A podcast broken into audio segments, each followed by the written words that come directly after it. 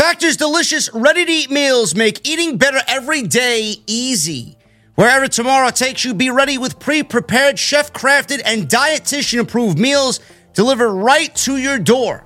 You'll have over 35 different options a week to choose from, including keto, calorie smart, vegan, and veggie, and more. And there's even more to enjoy with over 55 nutrition packed add ons that help make your weekly meal planning even more delicious. What are you guys waiting for? Get started today and have a feel good week of meals ready to go. The options are endless with Factor. Two minute meals. Fill up fast with Factor's restaurant quality meals that are ready to heat and eat whenever you are. How about some snacks, some smoothies, and more? Discover a wide variety of easy options for the entire day, like breakfast, midday bites, and more. Sign up and save. We've done the math. Factor is less expensive than takeout, and every meal is dietitian approved to be nutritious and delicious. Factor is also the perfect solution if you're looking for fast, upscale options done easily. And you guys can be very flexible with your schedule. Get as much or as little as you need by choosing 6 to 18 meals per week. Plus, you can pause or reschedule your deliveries anytime. And the most important part, there's no prep, no mess. Factor meals are 100% ready to heat and eat, so there's no prepping, there's no cooking or cleanup that is needed. If that sounds great to you guys, head to factormeals.com slash script50 and use code script50 to get 50% off. That's code script50 at factormeals.com slash script50 to get 50% off. Is AEW successful? Why is Tony Khan running his promotion better than Vince McMahon and Bruce Pritchard are running Monday night and Friday night? Long term booking.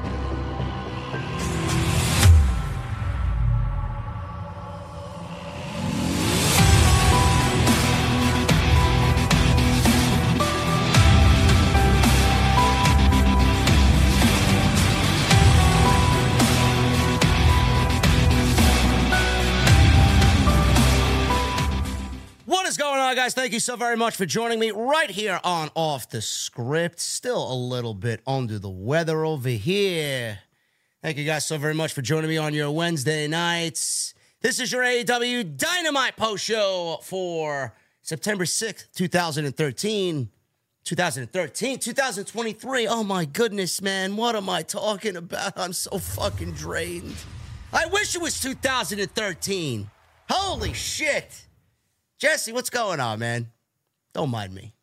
What's good? just, bro? you know, I'm getting out of here, bro. Fuck this show. you you cool over there, man? You no, all right, bro? no, I'm not all right, man. I'm under some fucking. Uh, I'm under some drugs, man. I'm fucking. I'm fucking still sick. I'm tired. Man, you sure? I mean, I, I hope you pull through, bro. I don't know, man. 2013. All right. Wait. Look at this. Got our first bomb, and we didn't get far, man. First one, Oh my god! someone had to mention them. What are you talking about? Wh- wh- What? Who's mentioning who? We got a bomb Your favorite man, right? Your Pepsi man, right? He's mentioning him, right? You don't see the bomb in the chat, bro? No, I'm not looking at the chat. Oh, Not Okay. looking at the chat. Looking at you. We got a show to do. I'll get to the I'll get to the bomb in a second. I know Jason Barker donated a one hundred dollar bomb. I know. We'll get to it. How you doing, that's- man? that's important, man. How, I'll get to it. It's my show, geek. How you doing? You know what? I'm with you. Fuck Barker. He didn't mention my name. in that super chat. I'm with you, bro. I'm with you. Let's Oh, get, let's move on. I'm good, man. I'm good. I don't know what's wrong with you, man. I wasn't so down on the show like you, man. Oh, please. Uh, don't get me started, man. It was all right. It wasn't the It worst. was, it was, it was, it was all right. I mean, it was fucking. It was very focused, man. It, was- it was. I mean, it wasn't the strongest in ring show that they've put on, but you know, it was. It was. It was there. It's It dynamite. was- it was they too- give us in ring stuff at pay per views. It was. Uh, oh yeah, that's right, man. We're not supposed to watch the weekly show, man. We just right. we just watch the pay per view because they always deliver, the weekly right? show. Just turn it off and yeah, they Watch al- the pay per view. They always deliver, man. Right? They always deliver.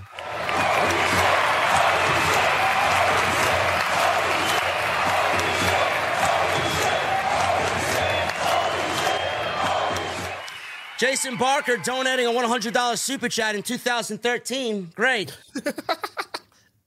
What's up, y'all? With GM Junk gone, we finally got some Hangman Adam Page. Jason Barker. What is this now? Like fucking 10 streams in a row, this guy donating a $100 super chat, man. Oh my goodness. Jason Barker, thank you so much, brother. GM Junk is his name now. It's a beautiful thing, man. GM Punk gone. Listen, man, he may he may he may be going to uh, manage a target himself sooner or later. You know, Do you realize? Do you have any clue how many people that watched last week's show got so triggered by my green screen and baseball cap? I, I, don't I don't know what to tell you, man. People get triggered by what I say on a daily basis. I mean, you think I mean like, oh man, they just you know got angry. No, man, I'm talking about. I'm pretty sure somebody sat there and cried and threw shit and came at me on Twitter and everything, bro. These people, you okay? They know it's not real, right? I mean, Some of them don't. Fake. I mean, Some of them don't think it's uh it's uh fake. I think it's real. do they know that it i mean it's it's not it's not real life they they know this right they meet, have you seen Raj Giri's fucking timeline Bro, I- I've stayed off Twitter all day long today, man. You know, you know, you know what I did, man? I drank tea all day. I played Destiny 2 all day, and I organized my Pokemon card folder. a fucking pokemon geek That's all. That's all I did. I'm a fucking geek. I stayed to myself. I'm trying to get over this fucking flu.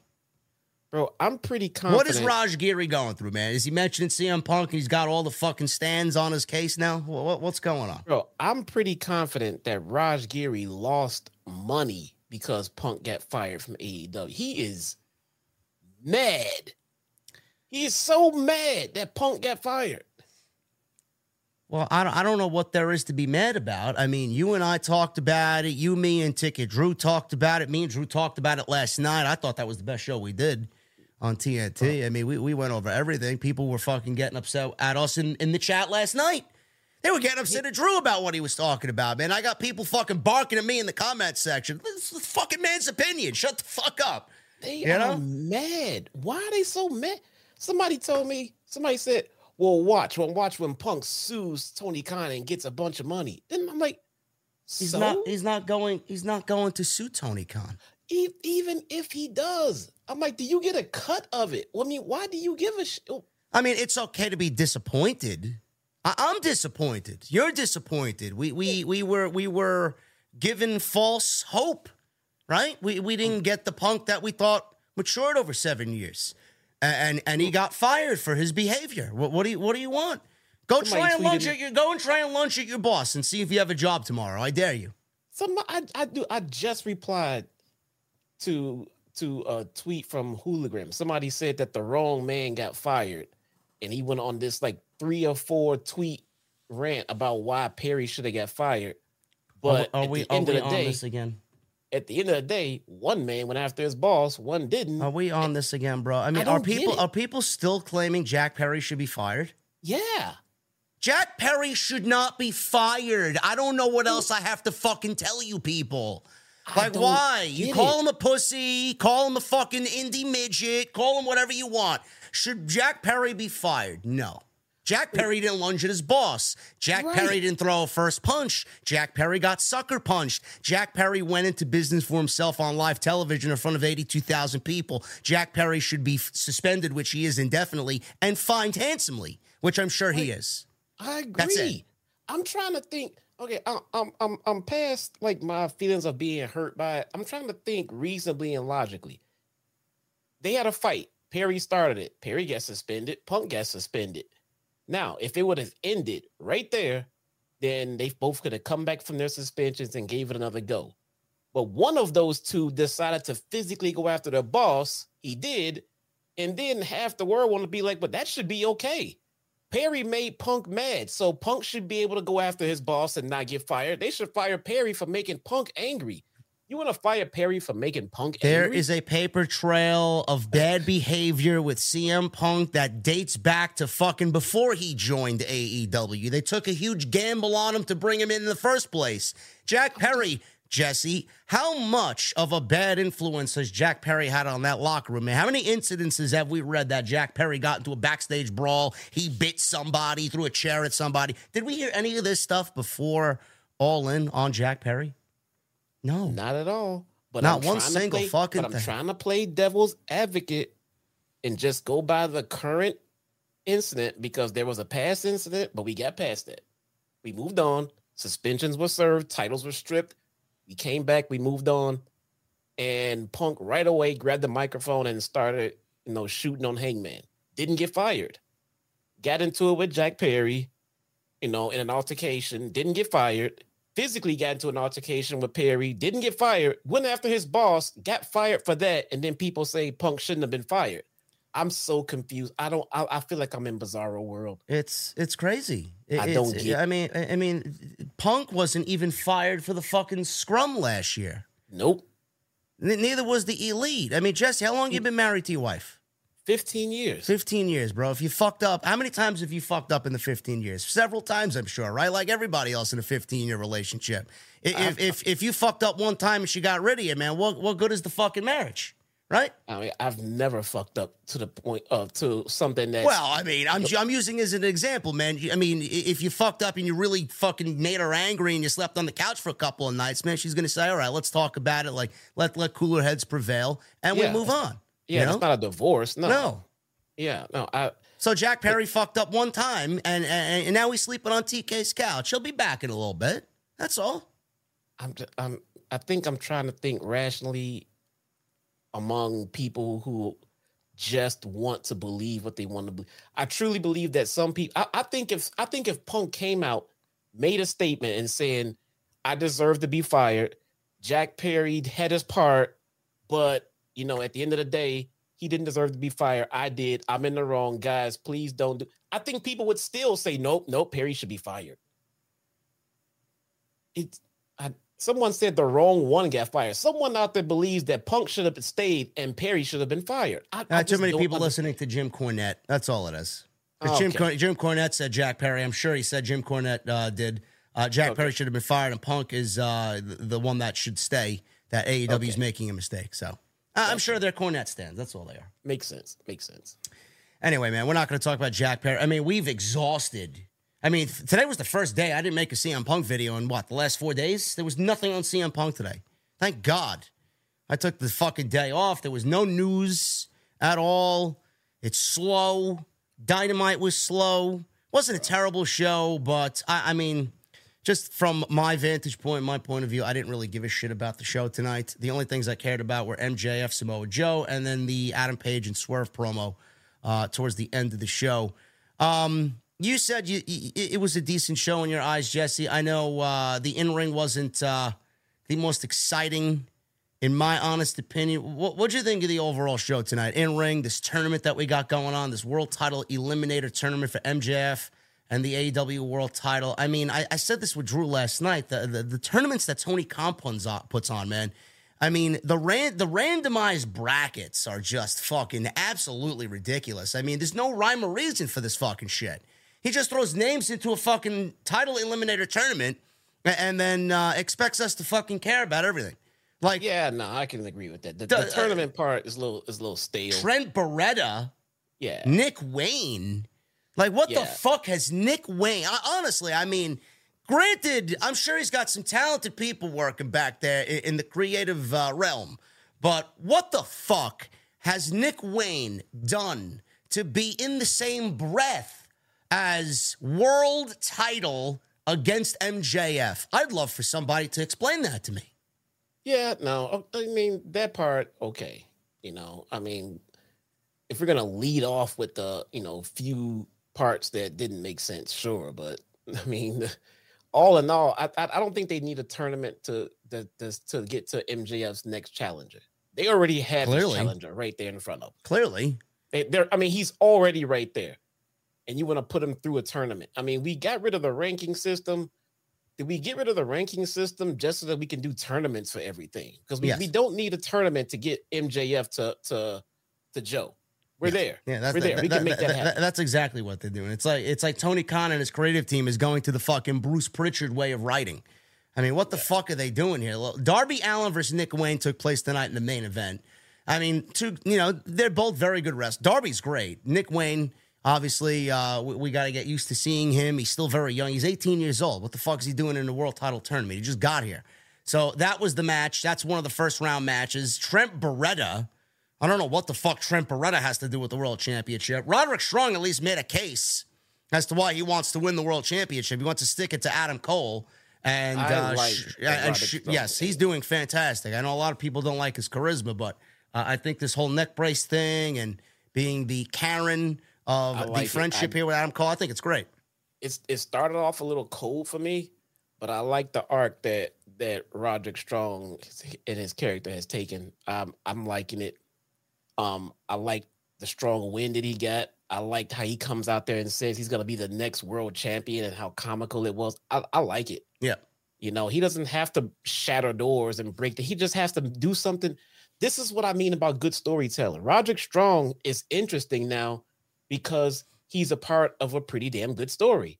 And he's a heel with a good point. You care more about this guy's neck than mine. I'm supposed to be your fucking best friend. Then they gave us some backstory and a vignette. This shit is all coming together, man. Yeah. And he's, a, and, he's a pretty great fucking pro wrestler, too. Never mind that. Yeah. This this show was good overall. I'm gonna find some points that didn't make sense, but all in all, they started telling new story. Look at what they're doing with the with the storytelling. You can tell they are really, really focused on trying to get some long-term stories going. You know, it wasn't just go out there and wrestle and get out. Everything had a point and a reason for it. I've been looking out for this since there's been so many complaints about non-storytelling. Um, I think we're at the origin points of getting some really good stories as we go along. Well, they're gonna need they're gonna need to do something because I mean we have uh, three weeks, less than that probably September twentieth uh, until Grand Slam, and then legitimately a week and a half after that we're gonna go to Seattle and it's Wrestle Dream, their new pay per view concept. Well, So- Wrestle Dream is a pay per view. Um, I know, but you got to be building matches and stories to be putting on that show as well. So they're going to be, you know, they're building towards this, and then they're going to be building towards that. So it- it's going to be another double dipper for Tony Khan.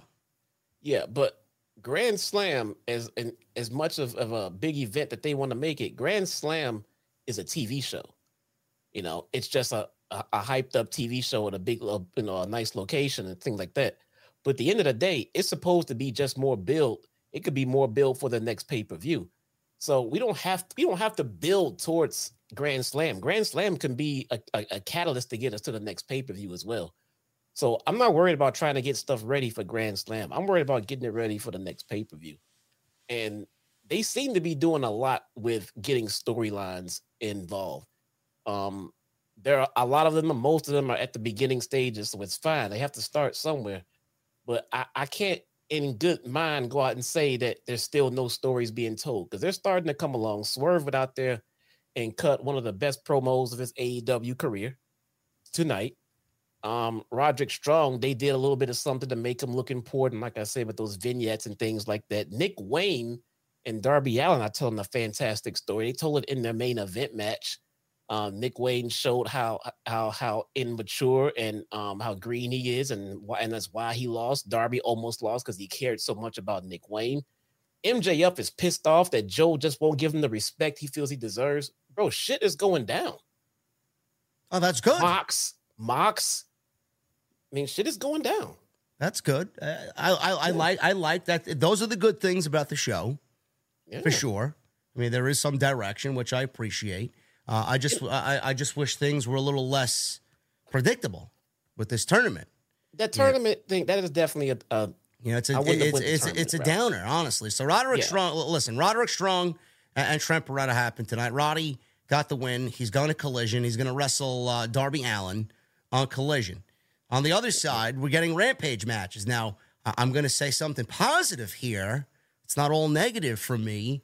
I like the fact that Tony Khan is making people go out of his way to watch two pretty decent matches that are going to be put on Rampage. Samoa Joe versus Jeff Hardy on the other side of things. That's one bracket. Yeah. And then Penta versus Jay Lethal. Jay Lethal's a fantastic pro wrestler. So is Penta. So that's going to be taped as of tonight. We'll probably have the spoilers later to, uh, later tonight. And uh, the winners of uh, those matches are going to wrestle on Collision along with Roddy and Darby. Now I'm, I'm assuming Penta and Samoa Joe. That that sounds like the best match to me. I think that sounds like a fucking banger. I mean, I'm going to go out of my way and watch that on Saturday. And then we'll get Joe and Roddy in the final. I mean, that's the way I'm looking at it. I mean, See, it's a, it's a little predictable. Yeah, that's the, that's the thing. No matter, I mean, granted, and we both know tournaments are not just to get us to the end. Tournaments tell their own stories throughout the tournaments. Yeah. So there's always that too. But yeah, um, if anything comes out of this tournament other than Joe getting to Max, I'm gonna be mad. I mean, that's what that's that's what we want to see. Well, now, yeah, unless they're saving it for the pay per view. I mean, who who who are they going to put on Grand Slam in New York at Arthur Ashe? They got to sell tickets, right? Samoa Joe and MJF sounds like a big deal to me. I think that sounds that like uh, a, a, ticket move to me. So I think that's what they're going to end up doing there. But yeah, the whole tournament's basically Samoa Joe's, and they're letting you know that because Joe was in the ring with MJF tonight, and they cut a 17 minute fucking promo on each other. Yeah, exactly. So yeah, so that was uh, the highlight of the show, the Joe and MJF segment. We'll get into that. Like you mentioned, Jesse, I do agree with you. Swerve cut a tremendous promo tonight, and I do like the fact that he came out and we didn't expect him to on Adam Page, and I like the dialogue that Swerve brought to the table and said that basically he wants his spot. Like Adam Page isn't really doing anything with the seniority that he has and the star power that he has. He feels like he's being lazy and he's just taking it for granted. He said, "If I had your spot, I probably would have been the first black AEW world champion." I mean, that's that's a powerful line there. So yeah. for him for him to say that, I mean, I like the dialogue already there because Adam Page has been kind of slipping away. He hasn't really been in anything too important. He's been teaming with Kenny and He's had those tag team matches uh, as of late, but he's been babied. He's been he's been he's been left strong through all of it. Yeah. And, and Swerve and Swerve is that's how that's how Swerve genuinely feels. That promo was more of a work shoot promo, if you ask me, because that's me, how it genuinely feels. You know that I know that. Yes, that's how that. he genuinely feels, and yes, uh, we, we we we know uh, a little bit more than we should on that, but you yeah. know it, it is what it is. I, I, like that. And if that's a match for Grand Slam too, that's two fucking great matches for Grand, Grand Slam. We got Swerve and Page, and then MJF and Joe. I mean, we're looking good already for New York. Dude, I like this. I, I don't want to jump ahead of the show, but I like this angle with Swerve and his. I'm tired of you and your elite friends making sure that you get the, you know, get the opportunities, and I'm sitting here struggling trying to eat you know what I'm saying? I I like this, and I think this can this can get Swerve where he needs to be. I, I think this can be the catalyst right here. Yeah, yeah.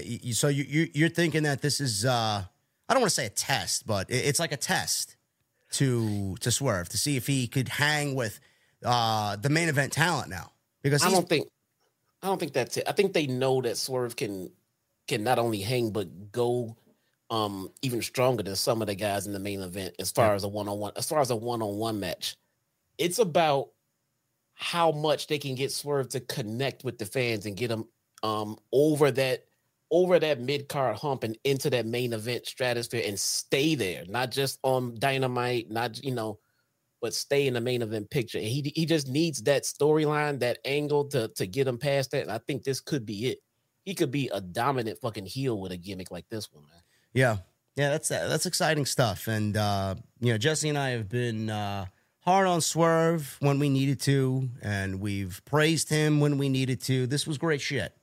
This was yes. great shit. I'm very look, I'm very much looking forward to that match. And Grand Slam is shaping up nice with those two matches. And yes, Claudio versus Eddie as well as potential. Uh, I don't know if Story. that's going to be. I don't know if that's going to be on the Grand Slam show. I mean, it would make sense being that Eddie Kingston's from New York, or, or Tony Khan saves it for Wrestle Dream and does it in honor of Antonio Inoki. So I I don't know. It, it, could go either way, but I do think that it's probably best served for Grand Slam. And, and it is shaping up to be a very good show so far. and we're going to go over what we got to go over tonight, and we're going to have a good time doing it. We're glad that you guys are here with us this evening. And uh, let's get on the way. Ladies and gentlemen, follow us on social media at JD from NY206. Twitter, Instagram, TikTok, Cameo. Make sure you guys hit that subscribe button down below. Turn on the bell for notifications. Make sure you guys go check out all the other content as well. There is plenty of content, CM Punk content, especially if you guys want to be up to date on everything Punk and his termination from AEW. I got you covered. Jesse and I got you covered. My guy Drew and I got you covered. All three of us at one point were on the same show. We got you covered there as well. So go check all that stuff out. Next time you see me live will be Friday for SmackDown. And we'll be sponsored by DraftKings on Friday. Make sure you guys get those super chats in. Would love to hear from you at the end of the show when we do last call. Memberships are open as well. Hit that join button. Follow Jesse on social media at Chi-Town Smark and check out Jesse tomorrow night on Impact and his post show. What's going on with Impact, Jesse? Man, so we're still dealing with Bully Ray and PCO. Unfortunately. Man, PCO is still wrestling. In hell. Jesus Christ, man. Oh, man. Look, man. I never said it was all sunshine and rainbows and the dark side of impact is yeah, we still got PCO in the ring, man. But outside of that, we got interesting stuff going on, man. We got Trinity out there. Trinity just tapped out Deonna Purrazzo for the second time. Oh boy. We got Jordynne Grace coming back apparently to Impact. Really? Yeah, I thought she. I don't know if she signed a long term deal or not, but she is definitely going to appear in the in the next to the taping. So, I mean, That's interesting. Nobody wanted Jordynne Grace, huh? We don't know that. Maybe she left and maybe she intended to go somewhere, but then maybe she decided that there was too much drama somewhere and decided to go back home. I don't know. Speculating. Maybe it's a one off. Maybe it's a one off. Who knows? Maybe it's a one off. Maybe she just wanted to get a date or two in, you know, while she's in her transition. We don't know. I've seen no uh, solid reports yet, so I can't sit here and say what it is or what it's not. Um, Steve Maclin returned from injury. Um, he's gonna be back there in the main event scene, and um, interesting stuff going on, man. Come on over and check it out. I mean, again, are you getting this consistent storytelling and consistent wrestling? You're not gonna be shattering, you know, ninety thousand seat arenas, and you know, but it's good wrestling, man. That's all I can really ask for right now. Yeah. Hey, listen, man. Impact's doing their thing. Yep. You're doing your thing. You're going to the show in Chicago, right? Yeah, man. I'm going to Bound for Glory to see Will Ospreay, bro. There you go. That should be great. Definitely going to that one, man. AEW Dynamite started off with uh, Orange Cassidy. Somehow, some way, he still finds a way to open the show. He says same thing, man. Jesus fucking Christ, man. He's not even the champion. He's still opening the fucking show. I feel like that. I feel like this It's like a troll.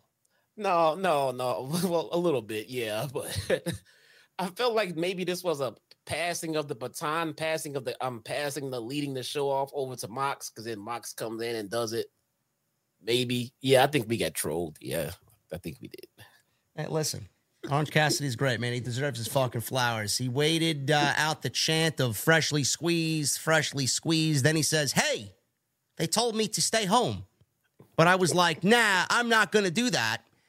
Cassidy said, with or without a title, he'll be there every single week because my name is Orange Cassidy and I don't have a catchphrase. Which ironically is his new catchphrase. That's yes, that's that's the whole play on words there. They they they want to say he doesn't have a catchphrase, but he just walked right into one. That's his catchphrase. His music played, he rolled out of the ring. He's got taped hands, and Moxley's music played as soon as uh, Orange Cassidy's music ended, and he walked through the crowd with the International Championship. The international title reign of Jon Moxley begins tonight against AR Fox. And if it's you think about it though, I mean, Moxley goes outside of the promotion and works, you know, big matches all the damn time, does he not? Uh, I mean, uh, if there's an indie within fucking uh, a five mile radius of him, he's there somewhere. He's there. So I mean, so the the inter, the international title is a pretty good fit for him. I would say so. And, and, and like you said on uh, the All Out post show when we did it, I mean, you know, Moxley is, uh, we both talked about it. Moxley's the guy. Moxley's the guy that picks up the fucking pieces when the company's in trouble or they're in a bad spot. You know, Tony Khan goes right to him. He gave uh, Moxley, did TK the world championship. He made him interim champion. And now he's the international champion. And this is the second biggest title in the entire company. So, you know, that's uh, that's what he thinks of that title, and that's what he thinks of Jon Moxley. So the fact that Jon Moxley is holding it, Jesse, I mean, now you see the value of what that title really means to Tony Khan. Yeah. Mox comes to work, he punches his clock, does what he needs to do, and he fucking goes home and he avoids all of the bullshit. Yep. And he shows up when he's needed, and then when he's not even needed, he'll show up when you do need him. I mean, Mox is the guy. Mox is the man. He wrestled uh, AR Fox tonight. Solid opening match. AR Fox is very good. Jon Moxley's excellent. He was out there with Claudio. Uh, there were chops and then big corner punches. Moxley and Fox were going at it. Moxley kept Fox grounded. Fox managed to get a springboard drop kick and then a huge dive, cleared the top rope out to the floor. Darby Allin and Nick Wayne in the main event later tonight. They were watching on the big screen in the back.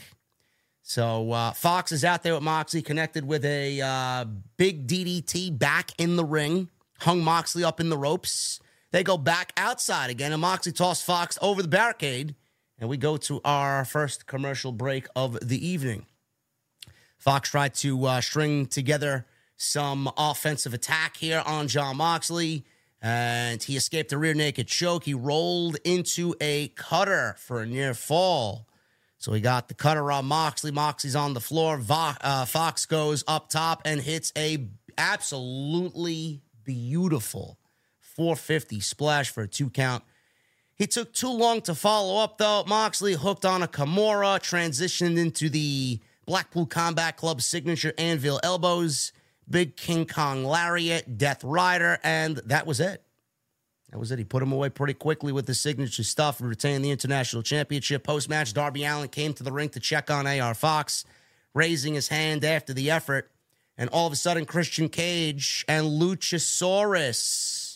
As soon as they saw Darby Allin walk to the ring, they went to Nick Wayne in the back. Cage said he watched some of Nick's father's work after last week. And I got to apologize, Nick. I watched some of your father's work, and he's Oh, worse than I ever imagined.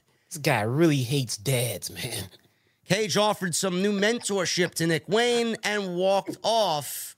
And then when Christian walked off, he looked back and said, Hey, Nick, say hello to your mother for me. Oh my god. Oh my goodness, man. So not only does Christian Cage want to be the new father of Nick Wayne, he also wants to take his mother out. He hates dead fathers. I don't know, man. Why? This is listen, man. It, it may be a strange and bizarre gimmick to some, Why? but it is absolutely fucking fantastic. I mean, the way he carries himself, his demeanor, the way he speaks, his cadence. I don't know what happened there, man, but Christian Cage just became, uh, he, he got to another level somehow. I don't know. This guy came to the media scrum, sat down, and said, How's everyone's fathers doing out there? Yeah. How's everyone's father doing? Ridiculous. And then someone, and then I think Nick Hausman asked him about fucking Edge. Of course he did. Fucking geek Nick Hausman. Don't even know why they continue bothering to invite this fucking guy out there. If you have an Adam Copeland question for the scrum, I mean- okay, okay, but Christian Cage does not hire any fucking body, dude. I mean, gi- gi- give me a break. Anyway, Nick Hausman asks, asks this question, and he says, uh, "So the rumor mill says that your uh, very good friend uh, Adam Copeland may be on his way in. Can can you divulge on that a little bit?" And then Christian Cage says, "I don't really talk about anybody else but me and Luchasaurus. I don't have any friends but Luchasaurus. That's it. That's it." Yeah. Next question. That definitely seems like a TK question.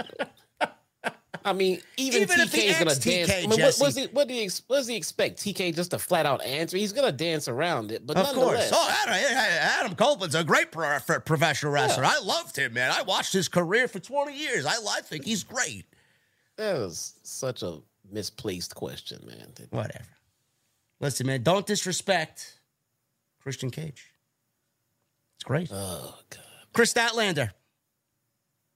Speaking of disrespect, the TBS title, man, what are we doing? Kris Statlander versus, oh my God, man, your favorite pro wrestler, man, Emi Sakura. My Emi Sakura heat has faded away. Sorry, you Sakura, man. How many people cried that Emi Sakura wasn't on All In, man? There she is. I don't know. Screaming and grunting and all this other shit, man, out there against Kris Statlander for the TBS title. Now, again, my my Emi Sakura heat has gone away because there's no more dark. But I don't think she needed to be at all in. I think we're taking that a little too far. Yeah, well, uh, go go look at social media, man. People were fucking making petitions about getting Emi Sakura on the show. Bro, Kris Statlander was not on all in. I understand this. Athena wasn't even on there All before we get to Emi Sakura? Athena wasn't even on the show. Never mind Athena fucking wasn't- Emi Sakura. Let's get to the champions before we get to Emi Sakura. And no disrespect to Emi Sakura, but plenty of people should have been there. But let's start with the women's champion. So what? what let, let me let me ask the crowd. She's not she's not doing the whole uh, microphone gimmick anymore. It's my first time seeing her in a long time. So She dropped the whole Freddie Mercury thing, huh? I just saw a clip of her walking around listening to Freddie Mercury's music. I don't know where that was from. Was it from tonight? I don't know.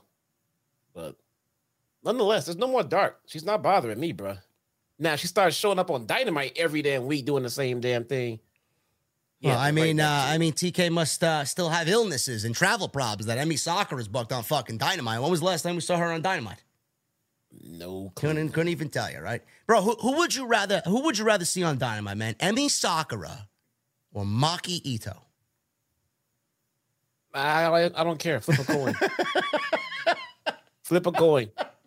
Maki is a Maki Maki Itoh is a little is, is a little funny on BTE and Twitter, man. And she, You know, she- Maki she- Maki Itoh says she wants a one on one match with Jon Moxley. I, I believe it. I'd I'd love to see it. I would love to see it. I would love to fucking see it, man. You might think that sounds fucking crazy, but I'm telling you, I've seen the smallest of women go out there and fucking fight their asses off. You ever seen Candice LeRae in the fucking Indies, bro? Yes, She's a fucking killer. yes. Love to see it. Now you know why Johnny Gargano married her. man. Push come to it. I, I, man, I would not doubt that she could kick Johnny Gargano's ass, bro. Probably. She is a tough mofo. Is is fucking Candice LeRae?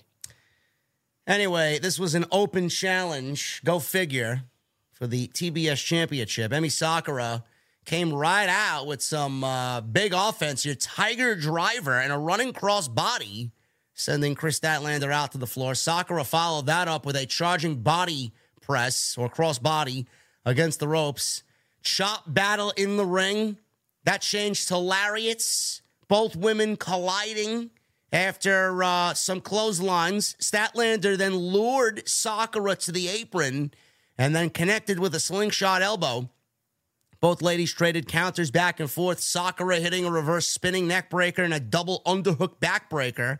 Sakura tried to go to the corner, but Statlander slammed her down face first, hit the discus lariat, and then the Wednesday night fever for the one, two, three. I like the way it changes by the day of the week. Yeah, On that's cool. Sunday, it was Sunday Night Fever. Now it's Wednesday Night Fever, and she got the win and retains the TBS championship. And Emi Sakura, she can try another day. I like that she's on TV. Okay, not not Sakura. Um, I like that she's booked strong in the match. That's great.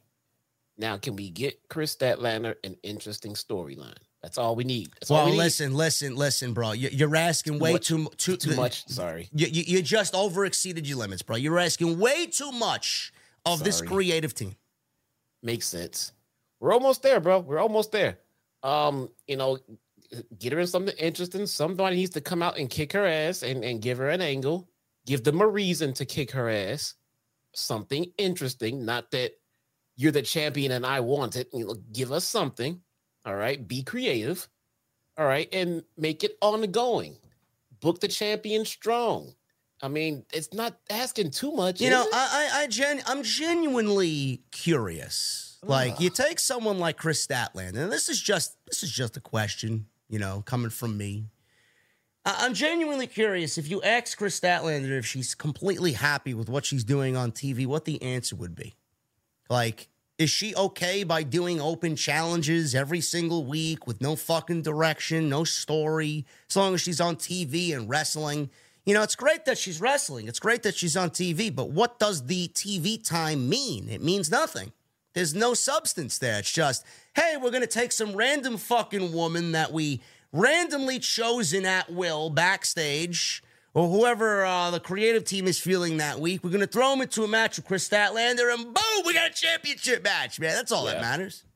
Pretty much, man. I know she was not happy about missing all in. I can tell you that. I mean, do they use a roulette wheel? Do they do they play a game of hacky sack? Uh, well, like, how do they determine who the the uh, opponent is? I mean, do I they play about, ch- a game of checkers, chess, maybe some Uno? I don't know about roulette wheel, but don't we have another women's fatal four way coming up? Yes. No. Yes, I will. I will. I will get to that in a little bit. It's very. You know, the, the writing is very WWE esque. I don't know what's going on, man. Shit. I mean, th- did you secretly hire somebody over there that uh, is red in the face and his catchphrase is "I love you"? I, I know, man. It. I'm looking at another women's fatal four way. Now, look, if I'm th- if I'm thinking here, if you're gonna do, if you're gonna give me another women's fatal four way, a there needs to be a reason behind it. B it cannot be any of the same women that we just get at all in in a fatal four way. Yeah, and I'm supposed to sit here and keep my mouth shut, man. This is why we aren't invited to media, bro. I guess not, man. Oh, how dare he question us, pal? I guess not. Give me a break, man. We, we, we want substance. We want Toni something. We want we shoes. want something fun. Yeah, that's fun. Mm-hmm. She's throwing Toni shoes. Toni on TV to me is a great sight in in well, all aspects. And her well, throwing yeah. the shoe is is is that's good, funny. Good TV. It's funny. Yeah, that's funny. It's fun. She even told her, "Watch out for the shoe." Renee's like, "The fuck are you talking about? Watch out for the oh shit." Yeah, yeah, yeah. It's like a thing now. Yeah. Anyway. Not bad. That's kind of cool. Like I said before, I was waiting for this this Toni Storm gimmick to evolve and see where it was going. Okay, it's looking all right. We got a vignette airing with Roderick Strong, Mike Bennett, and Matt Taven. Strong said his parents didn't know how to be parents with drinking and drug problems. Sounds like my parents. He talked about pro wrestling being an escape for him from that world, just like this podcast is an escape from that world for me. He said he grew alone and he's going to win the Grand Slam tournament alone. Now he'll make it far, but I don't think he's getting past Samoa Joe. But that's just me. Uh, like we said in the beginning, this is the most interesting I think Roddy has felt since being in AEW, and he's in the middle of the biggest storyline in the entire company. So kudos to him. Yeah, yeah, absolutely, man. I, they they're giving him a shot. They're giving him something, you know, to run with, and he's killing it, dude. I saw fucking I saw Roddy walking around in Wembley around the, around around London wearing the fucking neck brace. Yeah, and then someone say something about the neck brace and why he's wearing it. Yeah, me. And, and said, what what did he tell you? I said, I said, Roddy, Roddy. He turns around. He said, I swear to God, bro. He, I said, bro, they making you wear the neck brace around London. This is what he said. This is how he looked. I shit you not. He,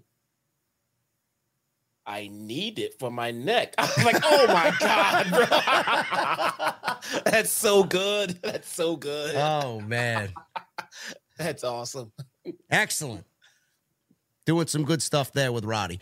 Uh Le Sex Gods, Chris Jericho and Sammy Guevara. They went into tag team action action against the Aussie Open, Kyle Fletcher and Mark Davis. This was actually a very good match. Probably the best match, in my honest opinion, all night. I thought this was fun.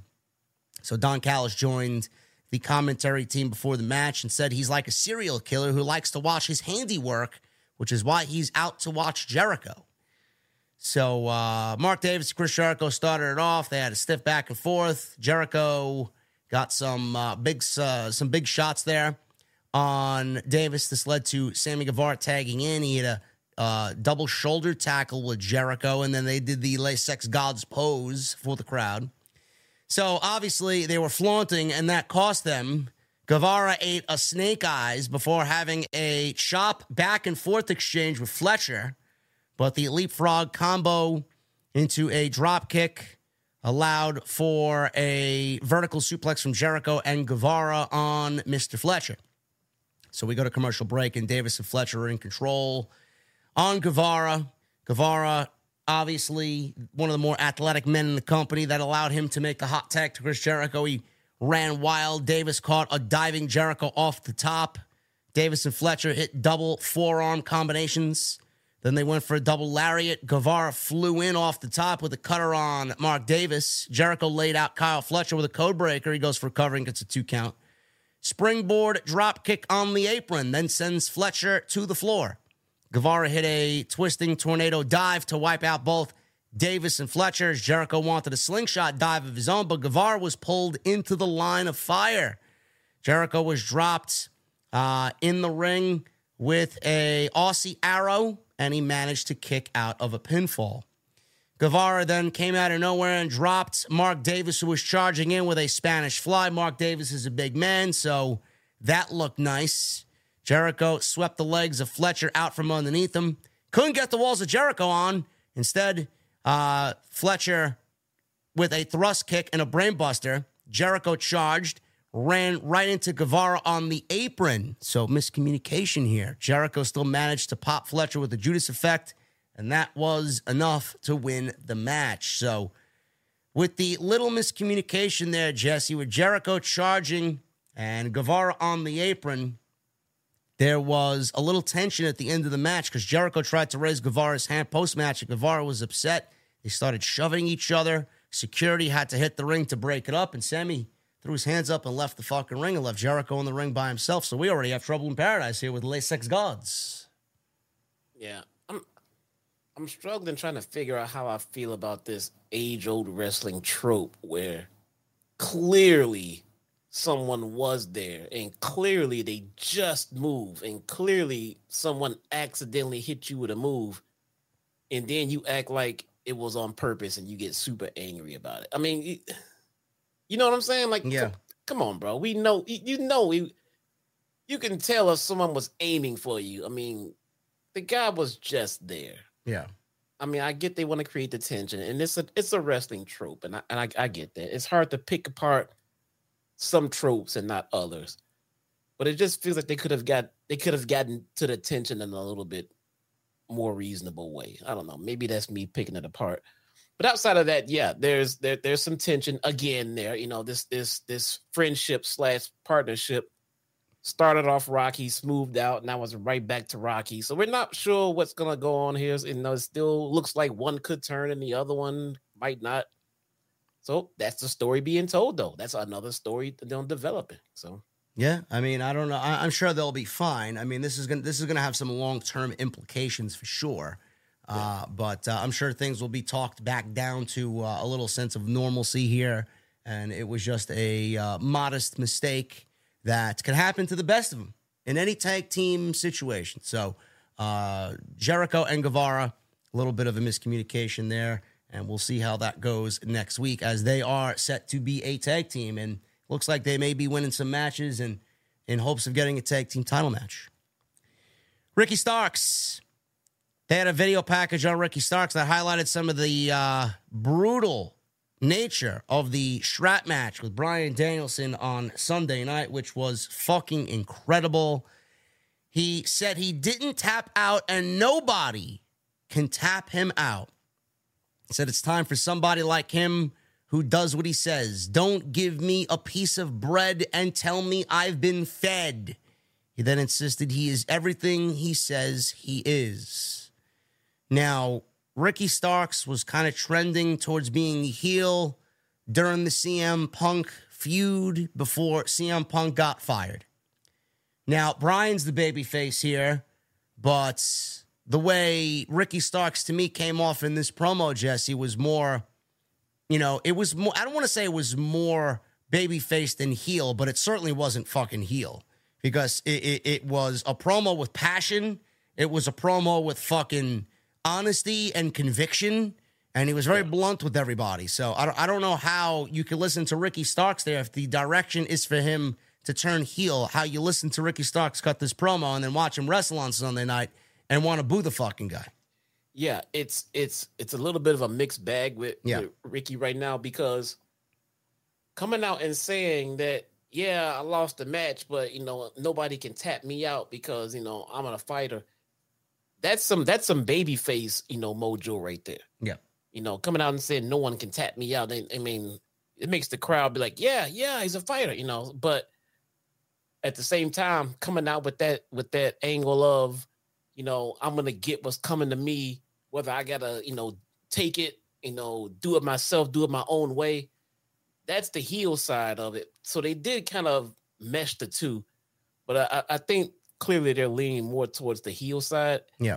I think they just kind of dropped the, you know, kind of dropped the ball a little bit, throwing in the, you know, he didn't tap out, he passed out, because that is definitely a baby face thing to do.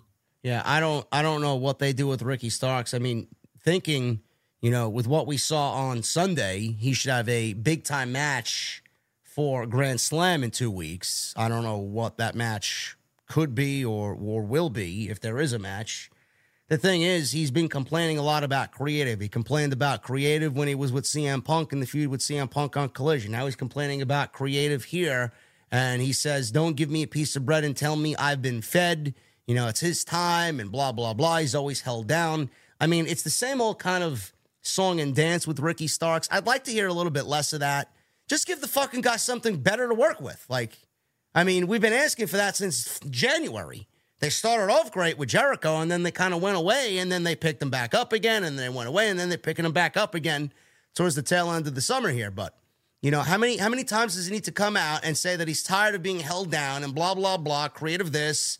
You know, they're not giving me much to do. Just give him something to do. Yeah, I mean, I- I mean, I'm- he's fucking incredible. He's he's look, look at what he did on Sunday. How could you not want him on your fucking show? Yeah, I, I'm I'm I'm giving AEW creative. I mean, a a little bit of rope here going post all in because clearly a lot of things needed to be restructured and changed and everything else due to what happened. Yeah. a lot, a lot. So, and I already came into the to tonight's show thinking that that's why I was, you know, focused on, you know, watching the show and what they were doing. That's why I was looking at all these storylines develop because, yeah, it does look like some things may have shifted, some things may have changed, some things may to be paused. There's a lot of stuff going on because of the events after All In. So, in the, I mean, even that that that title that Punk was holding, I mean, that's still up in the air right now. So, a lot of things could be moving. So, with Ricky Starks, I mean, I'm pretty sure he's going to be a very important piece of of um the show going forward. So I'm being patient with him. Joe is going to be very fucking important going forward. The stuff he's doing with MJF proves that and everything else. And you can see how much faith they've had in Joe over the last few weeks. So um they got a lot of moving parts and and I get that. So I'm not gonna hold them to the fire right now. Uh, I'm not gonna be this lenient, you know, as we head into the next pay per view, as everyone's complaining about the lack of build. When the next pay per view goes live, I'm expecting some interesting build going in, or I'm gonna be all over that shit, man. Yeah, it's funny with Samoa Joe, man. Yeah, how how you say he's been so important to AEW. You know, when he first came in, a lot of people were looking at Samoa Joe. Oh man, can he stay healthy? You know, can he be healthy? I don't think he's got injured once, right? And he's been uh, basically free and clear for a, a nice amount of time now. So, and. I, I, when when I watched NXT, he was the NXT when they when they first started 2.0. He was the NXT World Champion. He had, he had just beaten Karrion Kross before they made the fucking god awful switch to 2.0. They, they had him drop the fucking title. They had him relinquish the title without even dropping it to a Ciampa or a Breakker. They had him go on social media via an iPhone video and say that uh, he's got to relinquish the title for undisclosed reasons. Like, what the fuck are you talking about, bro? Like they had him drop the title. We never seen him again, and then he was out of the company. I wonder what happened there. Yeah, So Yeah, really. for for for Jesse to say how important he is and how how important he has felt on AEW television, the fact that they didn't want to use him because he was prone to injury over there, and Tony Khan is using him. I mean, this is a steal. Getting He's Samoa killer. Joe on this roster, bro, is a fucking steal for Tony Khan. yeah, he's a killer right now. Right now, for me at least, I mean, it's just from my perspective. If Joe in AEW is giving off Brock Lesnar vibes in WWE. I mean, he just seems like I mean he can be beat. I mean, but Jesus Christ, it ain't gonna come fucking easy, bro. He's gonna fucking kick the shit out of you, man. Yeah. I mean, the guy's a fucking killer. I uh, I'm looking forward to whatever Joe's doing, man. And Joe was up next with MJF. This was easily the best segment of the entire night.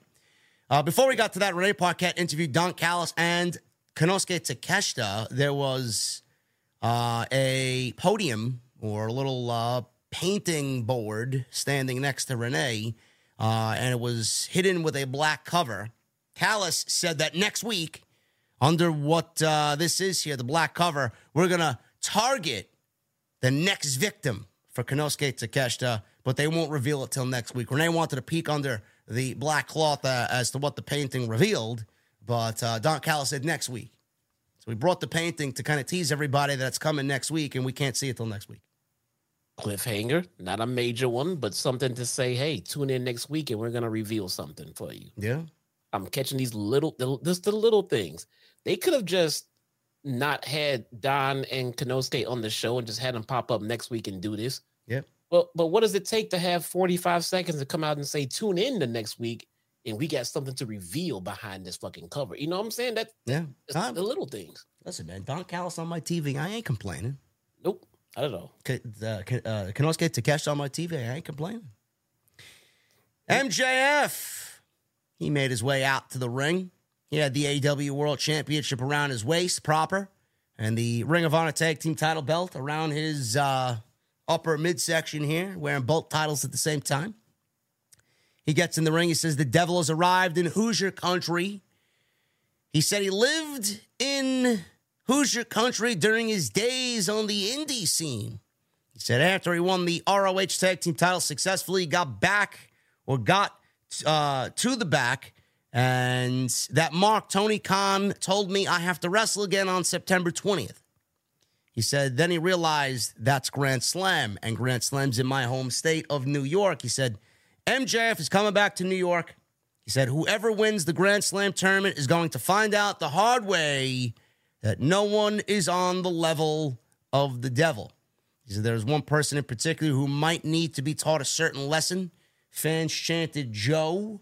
They knew who he was talking about. So Joe made his entrance and interrupted MJF as he was about to say Samoa Joe's name. Joe obviously had a microphone.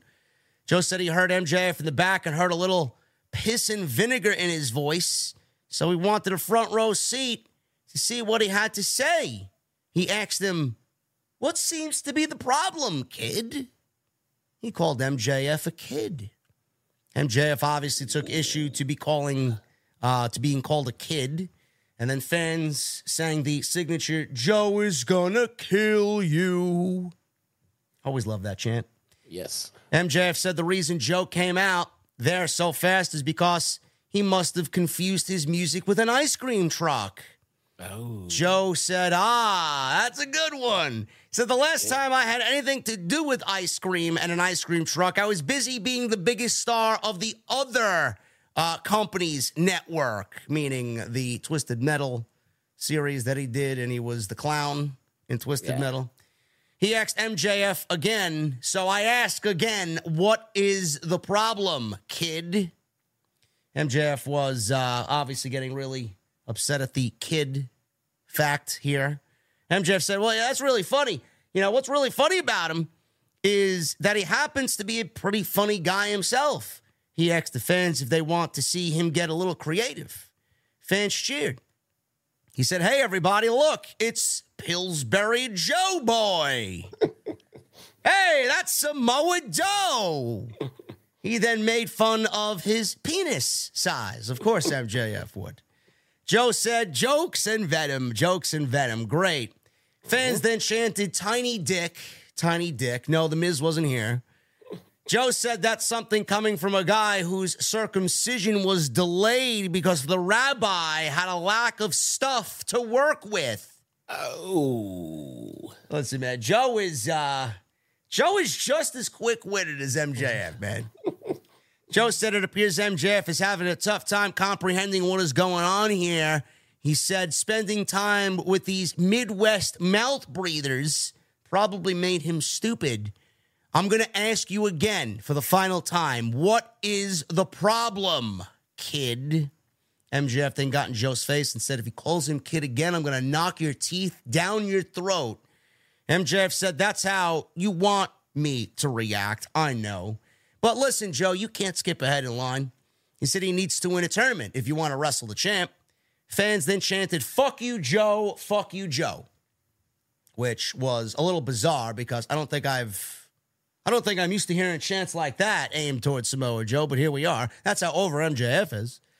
Joe said a lot of the fans are sounding like their mothers, so relax. MJF said Joe should know what he was like as a kid. He asked if everyone is ready for story time with MJF, baby. He talked about his tryout in Brooklyn when he was 19. He said he knocked it out of the park as usual. He says he got pulled to the side by William Regal and told he was too young to sign. He said he kept telling him to email him for months and blew him up. Fans chanted, he fucked up, meaning William Regal fucked up. Said he knocked his British ass out and sent him back to NXT where he belongs. Joe, if you play your cards right, you could be on your way there too. You're next. He said later that evening he was informed of an opportunity to be a security guard and walk a wrestling legend to the ring. Said he had a chance to meet Joe back then, but Joe decided to take a 19 year old kid just trying to do his job, and you shoved him into a brick wall and you laughed at him. MJF said he knows why he did that. He says he knows how scumbags think because I'm their scumbag. He gestured toward the crowd. They chanted, He's our scumbag. MJF says, I'm not a kid anymore. I'm a generational talent. Now he's getting angry. He starts yelling. I am the AEW World Champion. He says he's the man who headlined the most historic pay per view of all time. I am MJF. Joe stared at him. MJF told Joe to stay out of his way or else I am going to kill you. So fans then sang, Max is gonna kill you. MJF closed with his catchphrase, threw the mic down. Joe was not done yet. Joe said, That was a point beautifully made. He said he didn't think of MJF as a kid when he pushed him back then. He said he didn't think he was a kid back then. I thought you were a little bitch. MJF then slapped Joe. Joe smiled. He says he's trying to provoke him, but I won't take your bait. He says he's going to win the tournament and take everything from him in due time.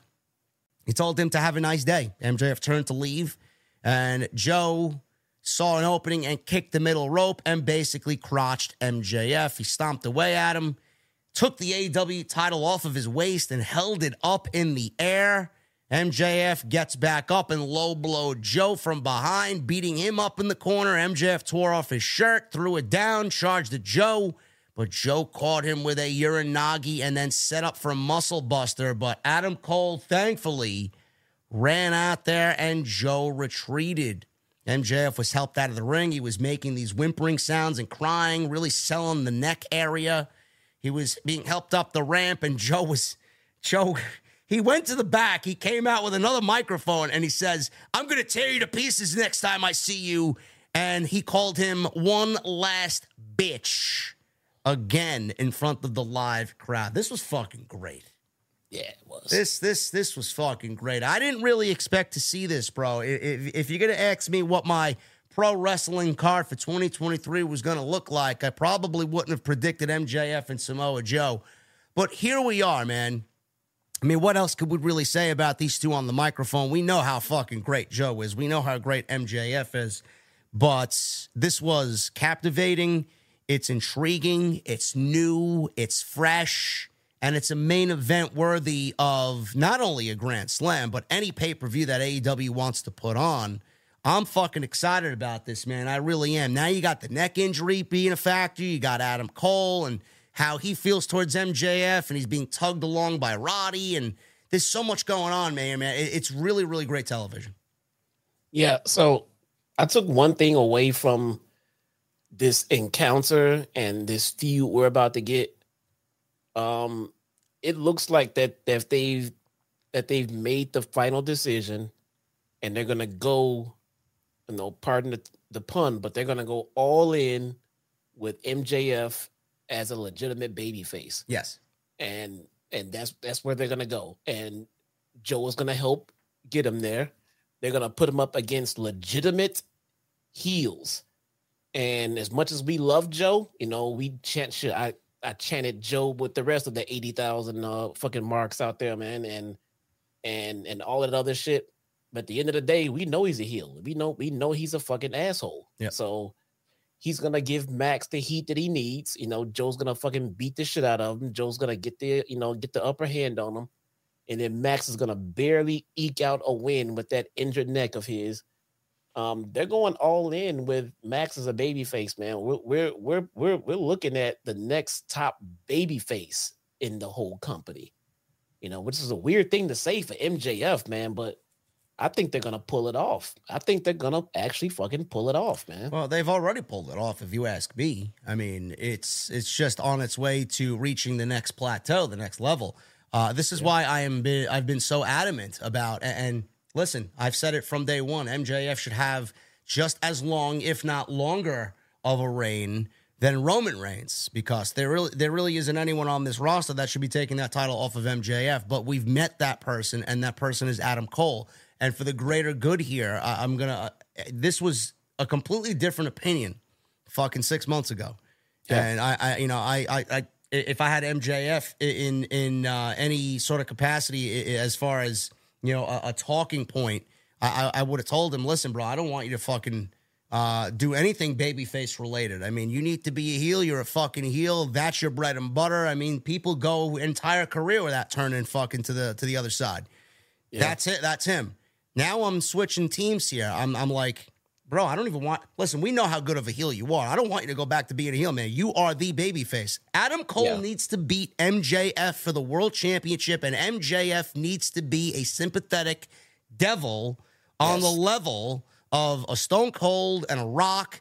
That, like Jesse said, a tweener, and he needs to chase. Imagine a hot babyface MJF chasing the title, getting that title back from Adam Cole, who did him dirty, man. That's Man. that's that's the story. That's the story. That's it right there. He can I mean and and and that goes along with good storytelling. You know, you know, a half a year ago there was no one.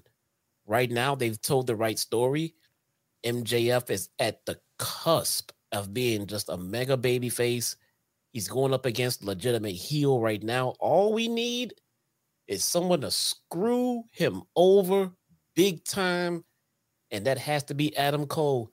He has to take what's important to him. Max has to feel fucking shitty about it. He has to be upset about it.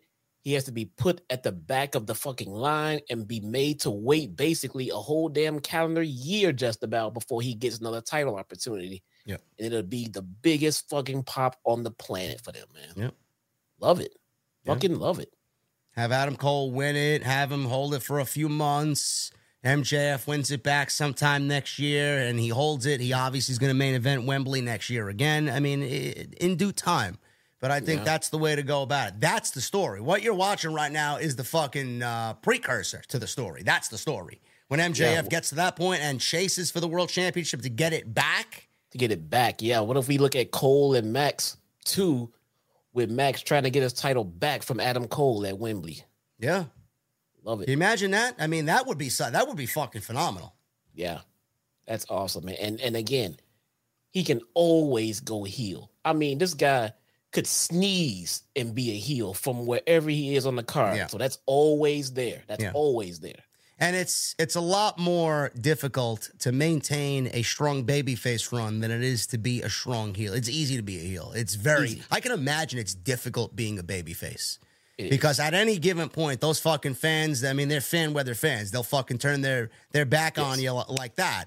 So, I mean, for him to to for him to do that and hold their attention and to gain their trust the way that he has and maintain that and hopefully keep that that's the, that's incredibly difficult man it's easy for, for people to or get people to hate you Yeah, it, it it is to be honest. Dude. I mean, you can just be a dick and no one's supposed to like you. But yeah it's not about. I mean, this is not the '80s anymore, though. This is why this is going to work for Max. It's not about being the good guy.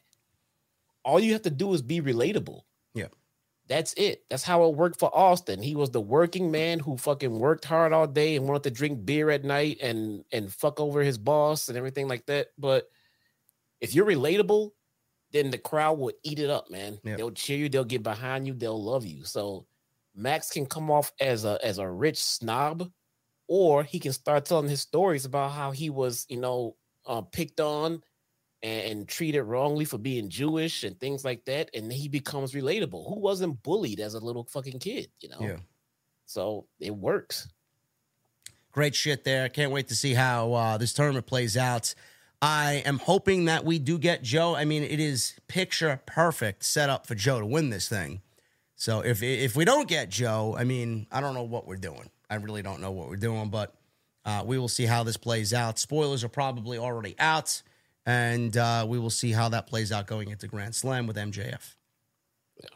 Trent Beretta. Speaking of the tournament, Trent Beretta and Roderick Strong. This was a world title quarterfinal match. Uh, we had Beretta hitting a corner elbow and a tornado DDT.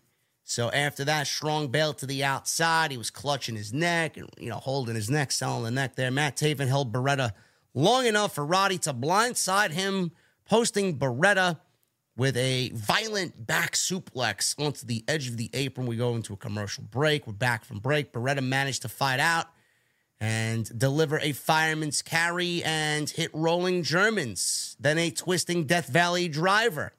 And he dropped Roddy on the side of his head. Beretta wanted a pile driver, but Strong countered into a uh, death by Roderick and a sick kick. Beretta fought back with a Frankensteiner. Strong rolled through and nearly got the stronghold applied, only for Beretta to escape and hit a half and half. Beretta hit his pile driver on Roddy, which probably didn't do anything good to his neck there, but Strong got a foot on the rope after the pinfall after the pile driver. Strong was able to hit his jumping knee, hit the end of Heartache, and that was it. Taven ran in. He immediately put the neck brace on Roddy, and the Kingdom raised Strong on their shoulders as he is as he's advancing to the semifinals here. This guy wrestles with the neck brace on. After the match, he puts it back on after he takes this is so fucking hilarious, Yeah, he he- he walked to the ring with it on, and then he Takes takes, it off. and then he puts it back on after the match is over. It's so good. It's so good.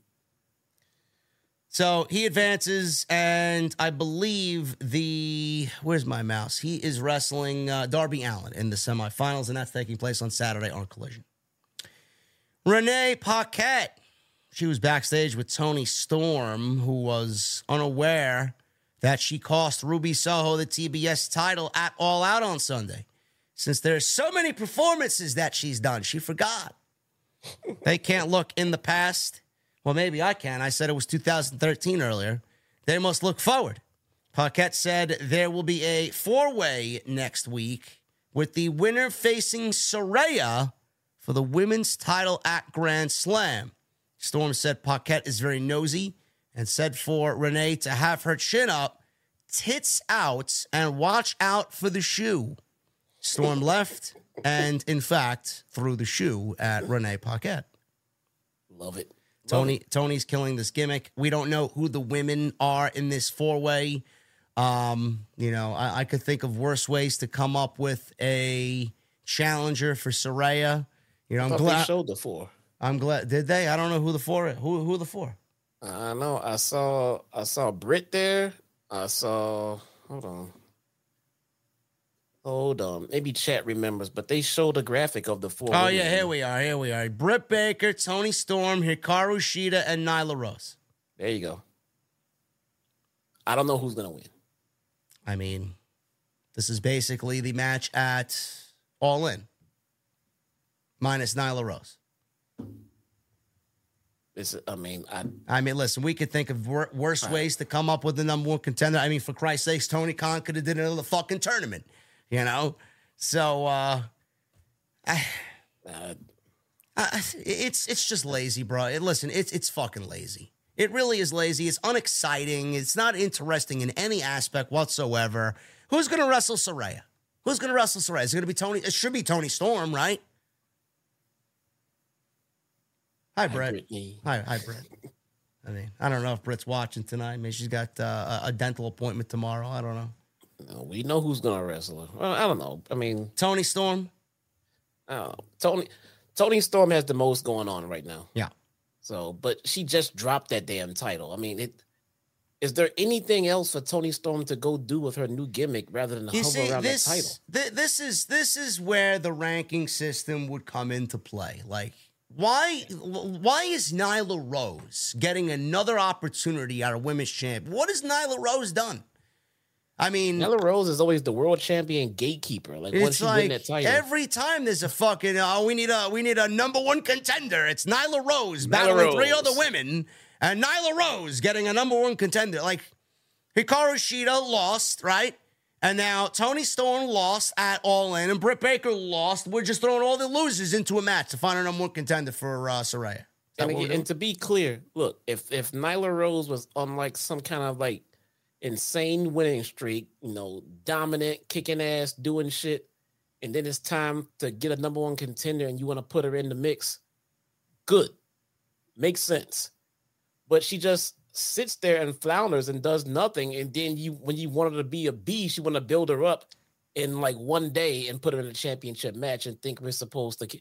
We don't care. You haven't done anything with her in, in fucking God knows how long. You just can't throw in and make her relevant. That doesn't work.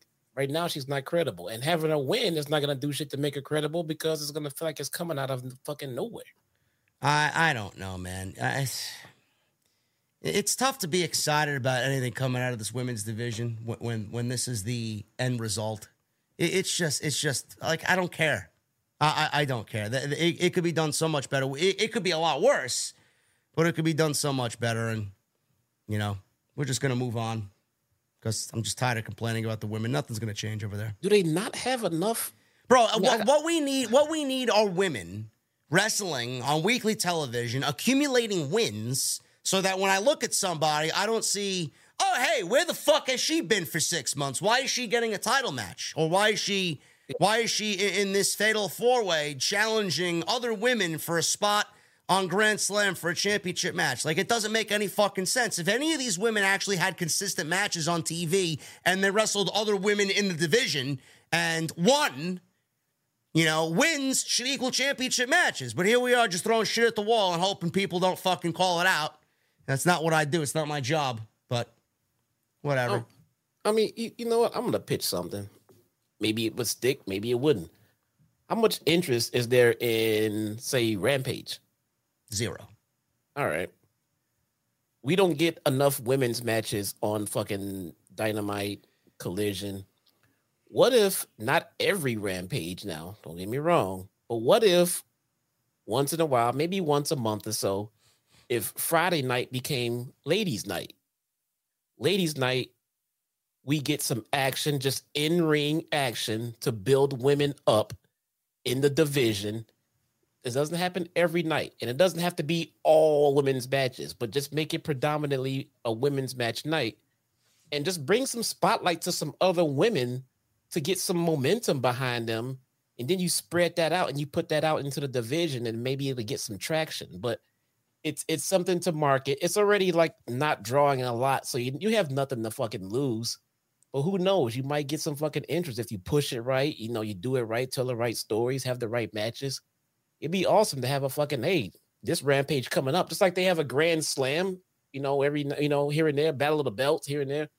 Give me a fucking ladies' night on Rampage, man. Yeah, I, that's. I mean, that's a commendable idea. But I'm looking at the list of women here. Toni makes the most sense because I could just see Toni going up against Saraya, getting getting the championship match, and Ruby screwing Toni out of her match, like Toni screwed Ruby out of her match. So, I mean, it's probably building towards something with those two, and then Saraya may have some somebody else for WrestleDream if she's going to defend the championship there. I mean, I don't know, man. Whatever, whatever. I just, something interesting. yeah, just know? something interesting. A story. A story, Stories. please. Tony Schiavone. He's in the ring with Adam Hangman Page, and they are talking about the over budget charity battle royal that he won at the zero hour pre show at All Out. Page talked about the Chicago Education Fund and how he used to be a teacher, as he knows teachers are vastly underpaid and underfunded, so he's glad he could help out. Before That, Page, that's that's a shoot here for Chicago, by the way. Chicago's teachers union is they're always um fighting for um equal pay and um medical and stuff like that. That's a legit shoot around Chicago. There you go. Uh, and the doing charity work for Chicago school systems, which will be filled with kids who flunk out anyway. Strickland Strickland said Page was on the pre-show when he well he's out there now. He's Strickland. I'm sorry, I, I skipped ahead. Um, yeah, he's uh, he's glad he could help out.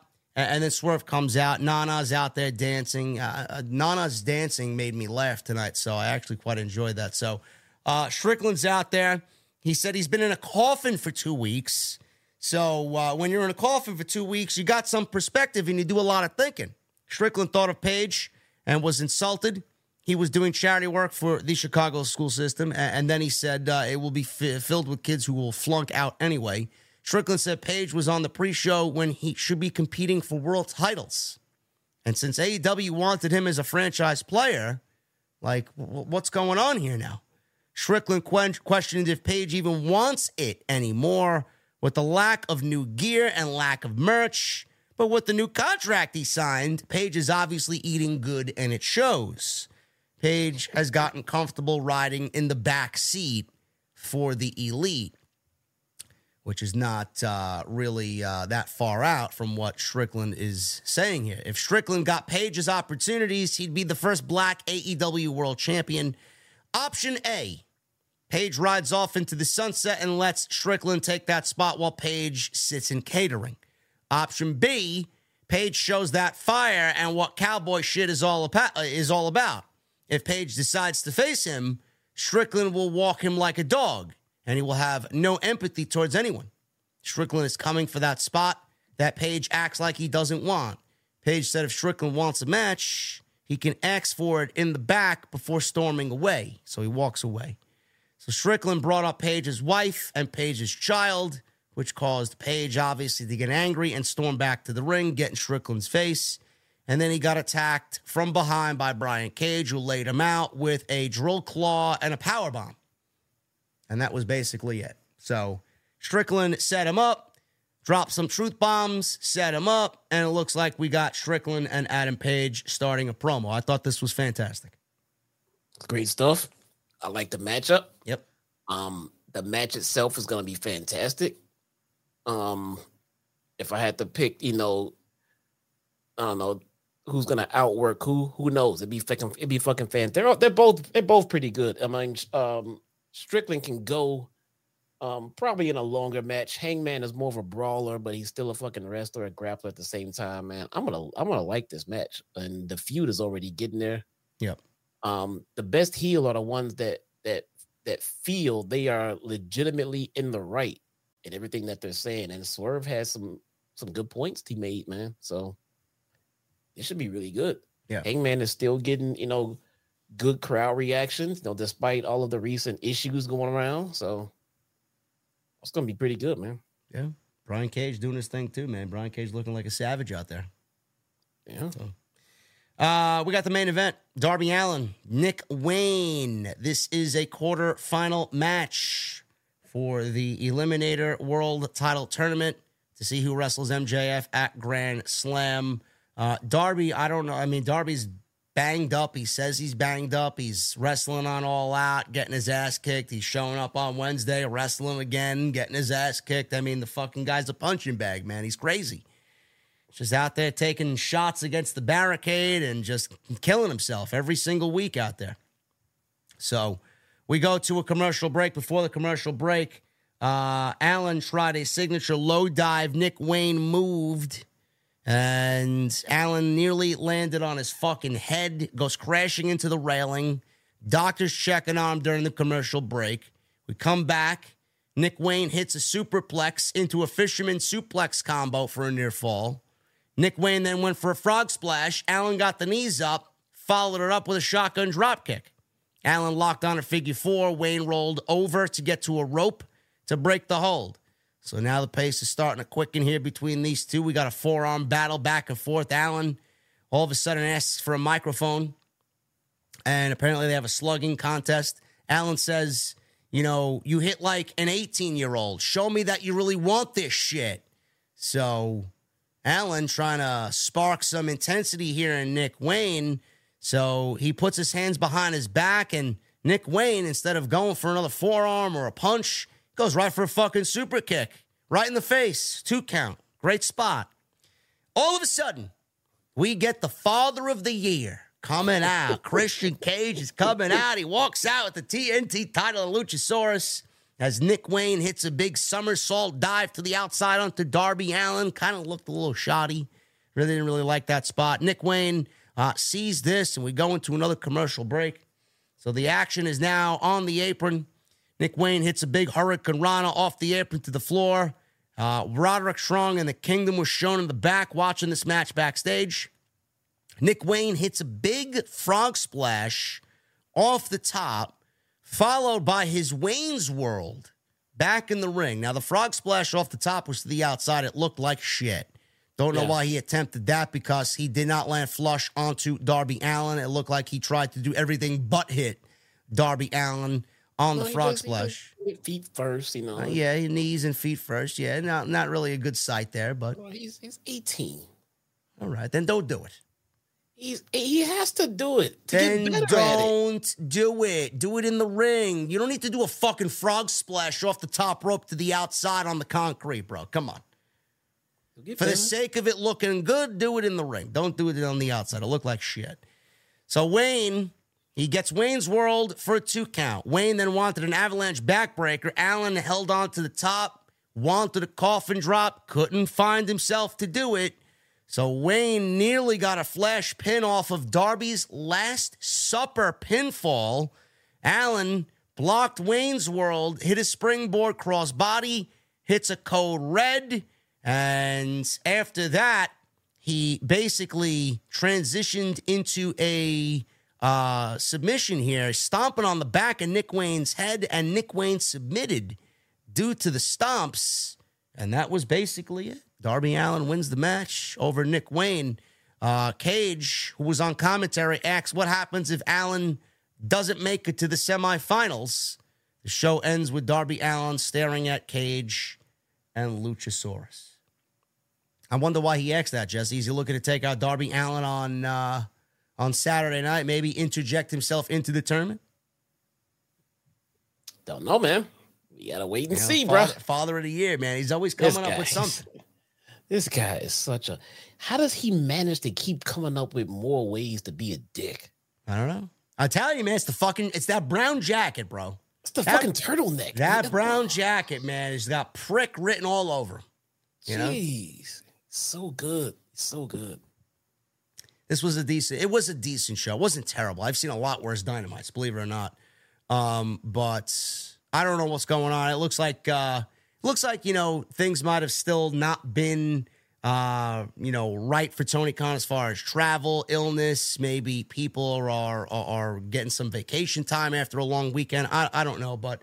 You know, they did forward some stories, Jesse. Like you said, Swerve and Page, excellent. MJF Samoa Joe, excellent. Don Callis giving you the tease for next week. Jericho and Guevara teasing a little tension there with the Le Sex Gods. Roderick Yes. Strong. I mean, there was a lot to like about a this lot. show. There's a lot. And You the know, only Jo- bad parts for me was the women's division Yeah. and them adding this tournament. Yeah. Yeah, the tournament's a, lo- the tournament's uh, very lazy. It- It's just Yeah. I don't know who comes up with these fucking brackets. I don't know how Tony Khan comes up with these brackets. I really don't. This is why I feel like we need some sort of standing or some fucking win loss records mattering in in this in this case. It's just randomized bullshit. Like Nick Wayne should not be wrestling for a world championship opportunity. Neither should Darby Allin. Darby Allin just lost to Luchasaurus on Sunday night. What the fuck is he wrestling for a world championship opportunity for? What the fuck has Jeff Hardy done? I don't understand this shit. You know? Yeah. No, no, I, I, I- I can agree to that. I mean, it's you have all of the tools. Yeah. And again, like you just said, though, maybe travel, maybe illness, maybe Yeah, things seem th- things things seem to be a little off. I think you know he's not he's he doesn't have a hundred percent roster yet. yeah. But uh, but to me, it just feels like he's hitting the reset button. Yeah, It feels like it feels like he may have had some direction before this week, but due to the events of this week, they just decided just decided to take the piece of paper with all of the plans, chuck it, and refocus and go forward. And if, if that's the case, I don't expect explosive storylines to unfold in one to two weeks. Yeah. You know, it's gonna take time for you to make us care. Did they give us some stuff that can develop to make us give a shit about? Absolutely, man. A lot. I would like to see the women get that kind of focus and stop using the word tournament. Outside of that, I have no complaints about this show. There you go.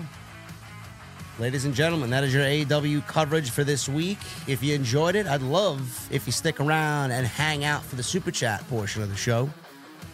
If you guys are on your way out, I'd love if you hit that thumbs up. If you're staying and haven't hit the thumbs up, I'd love if you hit the thumbs up. Let's try for 750 likes as the goal tonight. Can we do that? Make sure you guys get those super chats in. It is now last call. Remember to follow me on social at JD from NY206, Twitter, Instagram, TikTok, and Cameo. Make sure you guys follow Jesse on Twitter at Chitown Smark. Go follow his YouTube channel as well, same ad. I linked him in the description. Go check him out. And make sure you, link now. yeah. Yeah, man, I've upgraded, yeah. Yes. Um, and also, next time you guys will see me, maybe depending on the news, you'll see me tomorrow with some extra. Live, I'll be on Friday Night SmackDown Post right here, sponsored by DraftKings. Joseph Taylor, what's going on, man? $6 super chat. JD Jesse, my favorite NXT takeover is NXT Takeover New Orleans. What was your guys' favorite NXT takeover? Joseph, New York. Chicago. That was a good one too. Man, remember that remember match? Remember that match with Roddy and Kyle O'Reilly against Oney Lorcan and Danny Burch, bro? Merch. Man. That was a great fucking match, man. probably probably my probably and there's been some damn good contenders so if you don't agree i understand but probably my favorite nxt tag team matchup That's definitely up there. I would probably say the best NXT tag team title match ever was the Viking Raiders versus Malachi Black and Ricochet at Takeover New York. i don't remember that one enough to Yeah. I gotta go back and see it but they, they've had a they've had a lot Or They've had a lot. FTR, FT. Well, actually, I mean, I don't think that's the best tag team match that NXT's had. Obviously, DIY FTR is the best tag team match Yeah. maybe of all time. yeah yeah yeah yeah, Um, yeah. But uh, FTR versus uh, Gable and Jordan when they were uh, Alpha Academy, or not Alpha Academy, American Alpha. yeah, So, yeah that I was mean- a good one So many great fucking teams down there, man. That was that was some time, I'll tell you. Uh, D Bastardo with a five dollar super chat. What can't they build people for the tournament? All the wrestlers in the tournament combined have five wins on Dynamite in the last six months. Listen, man, we uh, we have complained about it all night, man. We are with you on that one. we we we touched on it i don't think there's a reason to harp on it because like i said it's something that should be addressed but at the end of the day i think they did a good job at spreading that spreading around the storytelling um spreading that shit out Yep. getting stuff established and making everything make sense as far as the new stories being told and i like it they could have taken this mjf and joe feud and did with it what TK, you know, like to tell us, like, oh, this has built-in story. You know, they've had history and everything else. Yes, but you can't just give us a feud and tell us, well, it's because Joe pushed MJF, you know, 15 years ago, and that's the match. No, give us more. Build off of it, keep giving us something. Layers. Allison Tuckwab with a new membership. Thank you, Allison. What type of beverage will you be having tonight, Allison? The beer garden's not going to be open too much longer. We'll be shifting to my mother's basement soon. Michelle with a $2 super chat. Are they getting ready to turn Nick or Darby heel? Uh, I don't think so. Don't know why they would turn either one of them heel, but Wrestling logic tells me one of them has to turn heel, and I know who's not turning heel. yeah. So The guy with the face paint who sells a lot of t shirts. Yes. All the fucking kids, every fucking kid on the planet that watches AEW, all love Darby Allin. Yeah. He ain't turning. Beyond the Script with a 9.99. What's up, JD? Great dynamite tonight. I'm hooked up to a breathing machine for tonight, so apologize. I'll mainly be listening instead of interacting. Love you and Jesse, the goats. Why are you on a breathing machine, man? Jeez, dude. I hope you are okay, Yeah. man. Get better soon, man. Uh, JD, you not sick anymore? No, I'm still sick. I'm still sick. By the end of the weekend, I'll be I'll be right where I should be. Don't worry about it. By the way, you guys missed it. We completed our first OTS raid yesterday. Me, JD, and Rage. Oh yeah, yeah. I gotta I- I- imagine communicating with fucking Rage and Jesse over who carries a fucking chalice and what lamp we need to go to. Jesus Hey. Christ. We were fucking fine. It was the fucking. I know what I'm doing, man. I figured out the fucking raid as soon as I watched Datto. Jeez. Yeah, it was. It, it was very fucking. I'm easy, actually. dude. You could farm that, right? Actually, I'm gonna farm some oversouls. I need to get my Yeah. uh, my necrochasm. Yeah, I got five. I got five oversouls. Uh, Cindy Ennett with a new membership. Cindy, what are you drinking tonight? As always, round is on me, man. New members, round is on me. I'm Torch with a 499. I'll be the one to say that I've been hard on AEW. Tonight they got me back with the start of a new story with Agent Swerve. This is what we need. There you go. New stuff. New stuff. And you know what? As someone just said that, as this swerve shit develops and we haven't seen this guy, I'm getting ready to mention it a little bit. Why not have him come out and join forces with Swerve? Because fucking why not? Where's Keith Lee? Yeah. Why not? Fuck it. Uh, Jason, thank you again, brother, for the $100 super chat. You have been overly generous, and I greatly appreciate you, man.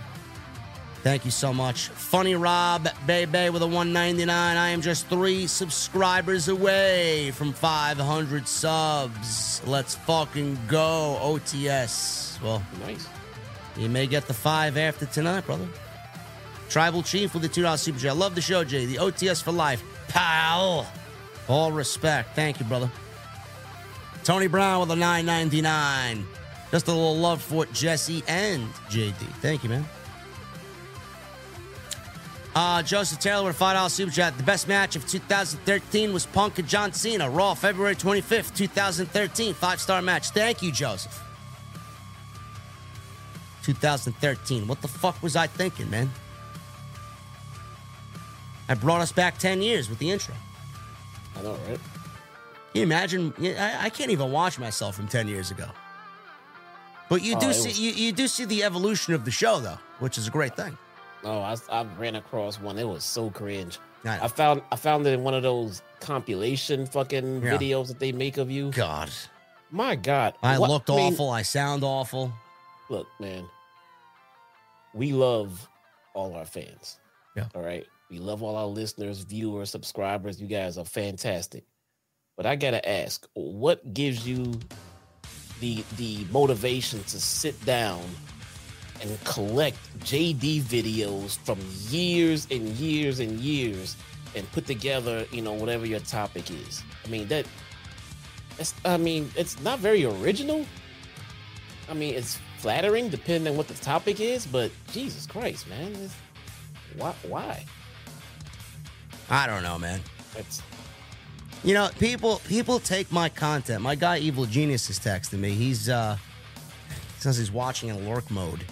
Um he he usually texts me some random compilation and he says, "Did you approve this?" I'm like, "No, I got fucking random people making montages and clips and fucking there's uh there's a YouTube channel called JD's Twitch's Archives. I'm like, I'm not even on Twitch.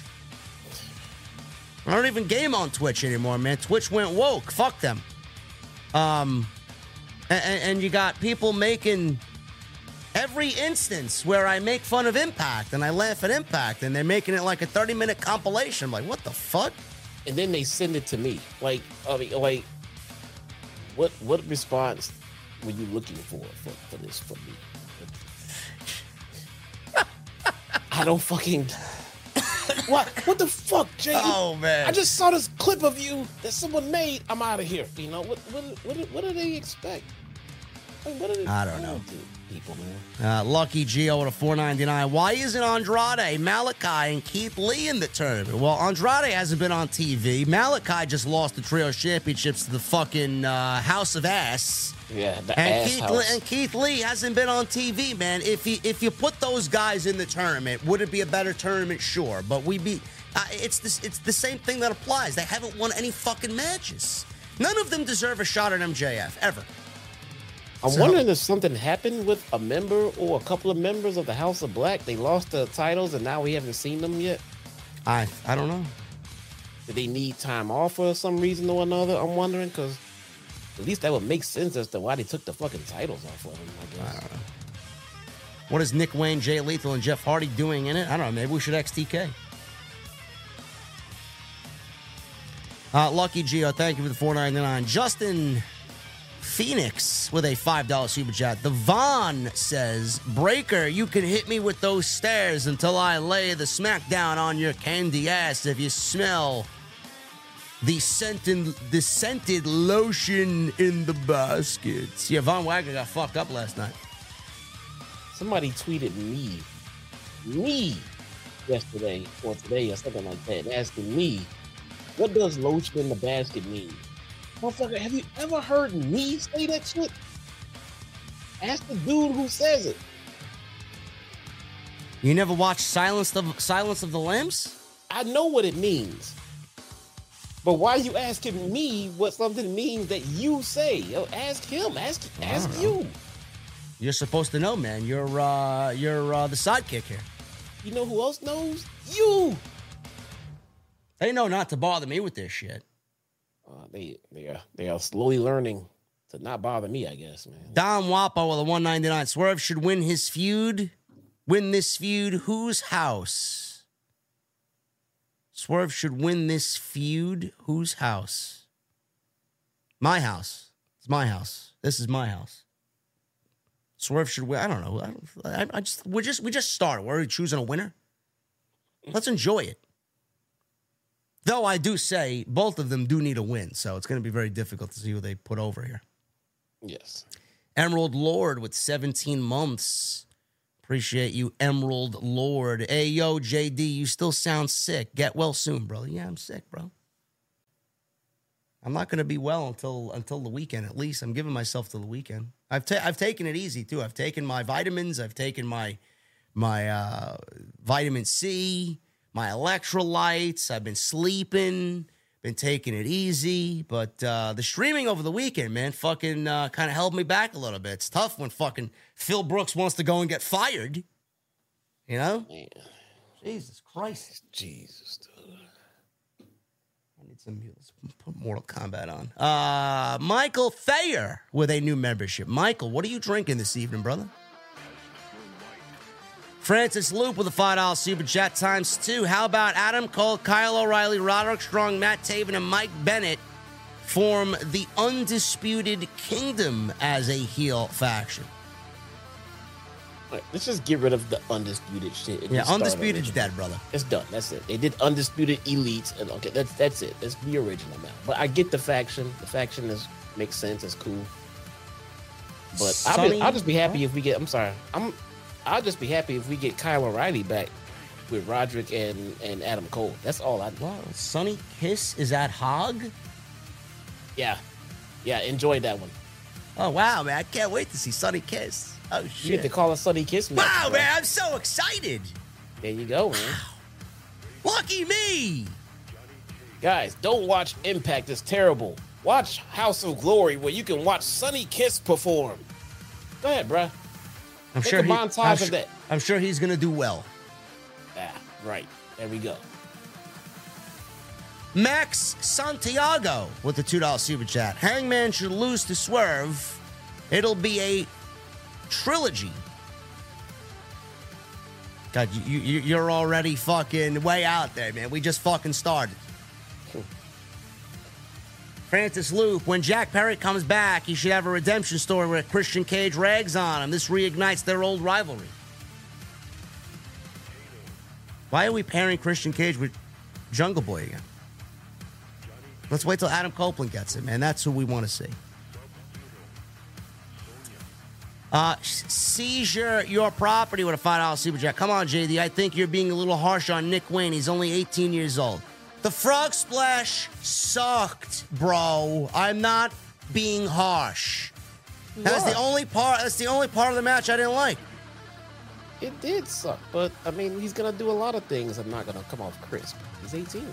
All right, I understand that. It's gonna happen. It wasn't a good spot. Do something else. Maybe he will next time, but he did that spot already. Uh, Hollywood Eric with five months. I'm celebrating five months as an OTS VIP. I'm toasting to you guys, JD and Jesse, the best tag team in the IWC. JD, I'm proud of you for doing this sick. Thank you. Who else is going to do it? Who are you going to watch? Denise? Oh God, that's Fuck another compilation out there. Fuck out of here, man. Someone made a Denise compilation of you, man. Oh yeah, I know. I, I have to see this, man. That's that's pretty. That's pretty humorous. That's good leave that stuff. girl alone, man. She's That's that's great. That's great content, man.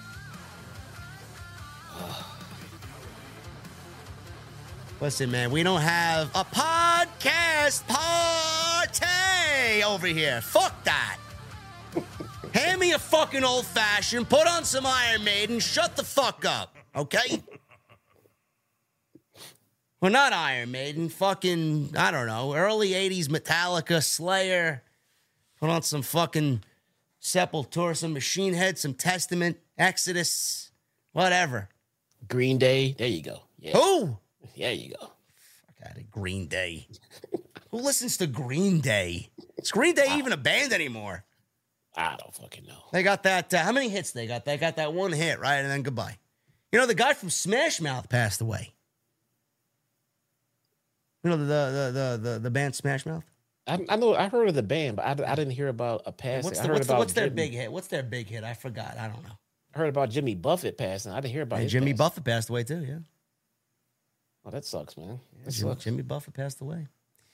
Uh, Hollywood Eric, thank you, brother. Sue with the five dollars super chat. JD and Jesse, you guys are the best. No one does it like y'all. Having a cold glass of ice. Thanks. OTS. Nobody does it better. Wow, Sue.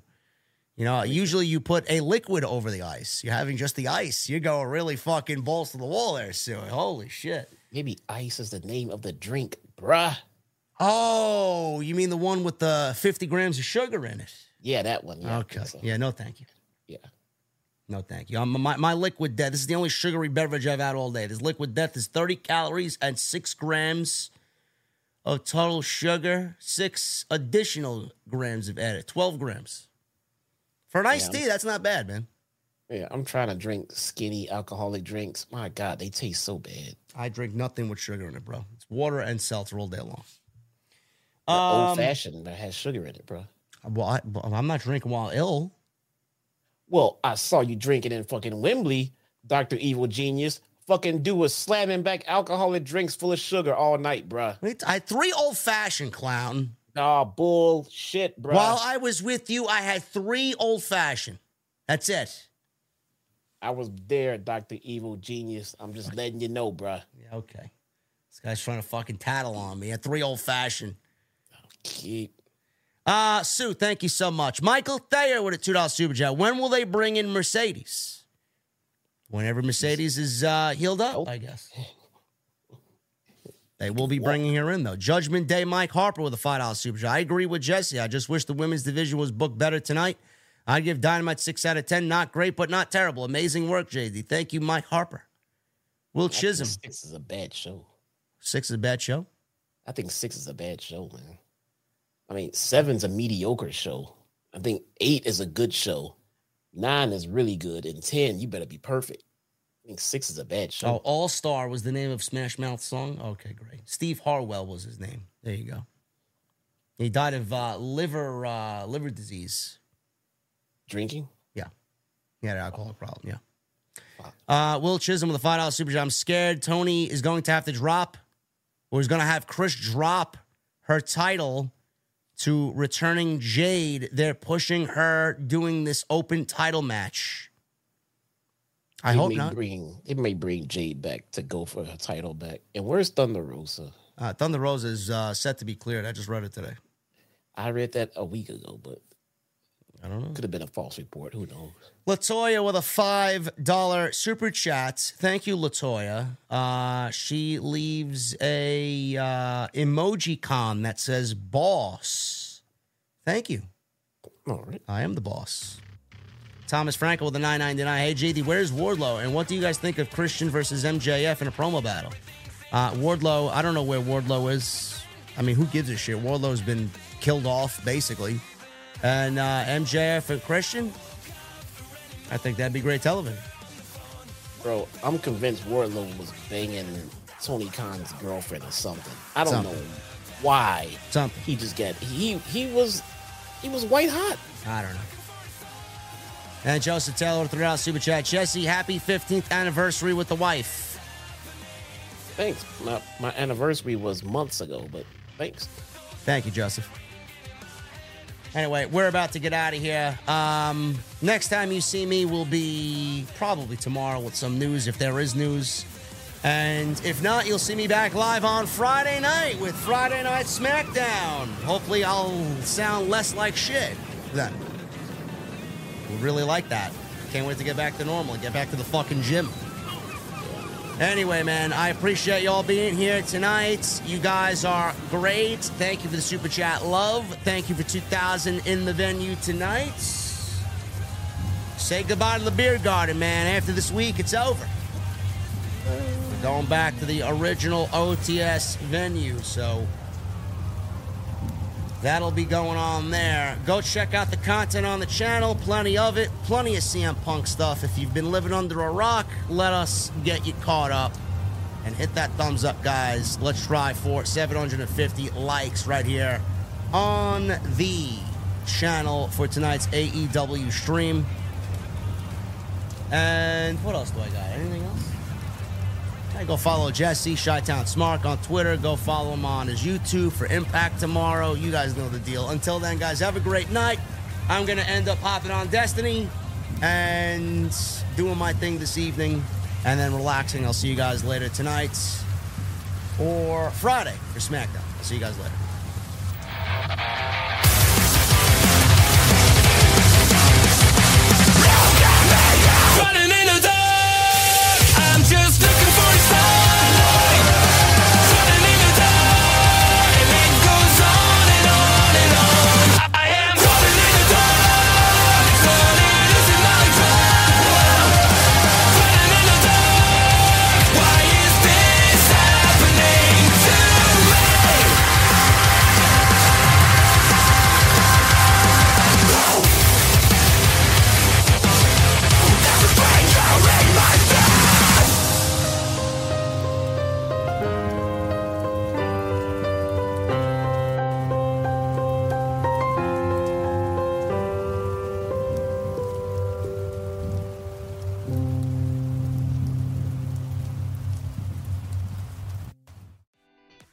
Special about Hero Bread's soft, fluffy, and delicious breads, buns, and tortillas? Hero Bread serves up 0 to 1 grams of net carbs, 5 to 11 grams of protein, and high fiber in every delicious serving.